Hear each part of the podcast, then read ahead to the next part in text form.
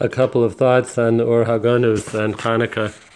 The Torah says in the beginning, Pasuk Gimel, Vayomer Elokim Or, Vayihi Or, Vayar Elokim Es Or Kitov, Vayavdel Elokim Ben Or Ben Achoshech. Hashem saw, Hashem said, Let there be light, and there was light. And Hashem saw that the light was good, and He separated, Hashem separated between the light and the darkness. The Rashi says, Ra'ohu she'eno kedai lihishtamesh bo rishoim v'hivdilo l'tzadikim lasid Hashem saw that this light, it was not fitting, it was not appropriate that Rishoim should use it. So Hashem separated it for the tzaddikim, set it aside, la'asid lava. The Baal Shem Tov, Zechusayogen Aleinu V'Akal Yisroa, he asks, where did Hashem hide that light? The Or HaGanuz? And he says that the light is hidden inside the Torah. The Bnei Yissaschar writes in the name of the Rokeach and also in the name of Rapinchas Koritzer that the Or HaGanuz is hidden inside the lights of the menorah.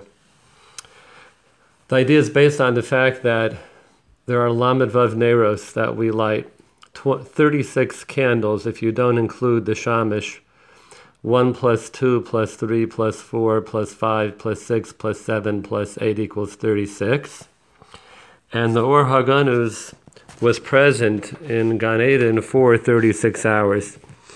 He brings it down from a Pesikta. It's in the Midrash Rabbah in Parsha Yud Aleph, Os Beis. And it says, Rabbi Levi b'shem Rabbi Zeira Amar. Rabbi Levi says in the name of Rabbi Zeira, Lamed Vav Sha'os Shimsha Osa Ha'ora. That that Or HaGanuz was present, it served for 36 hours. Yud Bey Shal Erev Shabbos, it was here for 12 hours on Erev Shabbos, the first Erev Shabbos of creation. The Yud Bey Shal Leile Shabbos, then the, the next 12 hours for Friday night. The Yud Bey Shal Shabbos, and then the third 12 hours for Shabbos day. So that's the, the 36 hours. Now, if we think about it, now what is the significance of the fact that the Or is there in the light of the menorah for us? Uh, the Hasidim and others as, as, well have a custom, a minhag, to sit in front of the menorah for a half an hour during the time of the mitzvah, that first half an hour, and just sit there, say Tehillim, say Tefillos, in the presence of the Neros Hanukkah. Rabbi Twersky Zatzal, my Rebbe, the Hornosteipler Rebbe, said, it says in Haneros Halalu, Va'in lanu reshus lehish tamesh bohen ella l'rosan bilvad. We have no permission to use these candles. The halacha is that you cannot get any benefit from the Hanukkah candles, only to see them. So he said that simply by looking at the light of the menorah, it changes the way that we see the world. Now, to me, what that means is that the Or HaGanuz is something which is completely beyond us. We have no hasaga of its power, its kedusha, its holiness, but we know one thing: it's completely untainted. There's no contact with ra, no tuma. It's just a pure and holy light. That pure and holy light filters to us, to Klal Yisrael, through the lights of the menorah. Usually, when we do something, even if we do a mitzvah, there are other things mixed in that can affect the mitzvah. Uh, external factors, internal factors that can disrupt or perhaps cloud over the power of the mitzvah, at least as we experience it. But the Or is so great that it doesn't allow for that to happen. And to me, the halacha that we're not allowed to use the light of the menorah to benefit from it is pointing in that direction as well.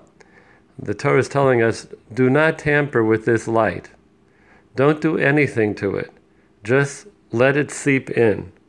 Let it become a part of ourselves, a part of our, a part of our own lives. And by doing that, the influence is the greatest. Once we start to try and do something with the light, then that affects it. There's a machlokus, are you allowed to learn Torah by the light of the menorah? Some say yes, some say no. The minhag is not to.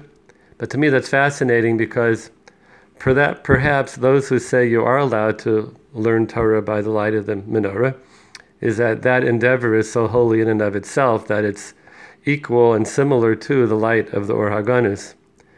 And as a matter of fact, Pinchas Koritzer, who mentions the 36 hours of the lights, he also mentions that's connected the 36 Masechtos of Shas.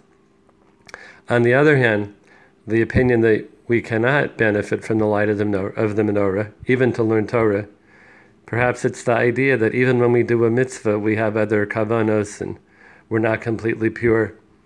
And we want that light of the menorah to be just as it is, the Or HaGanuz.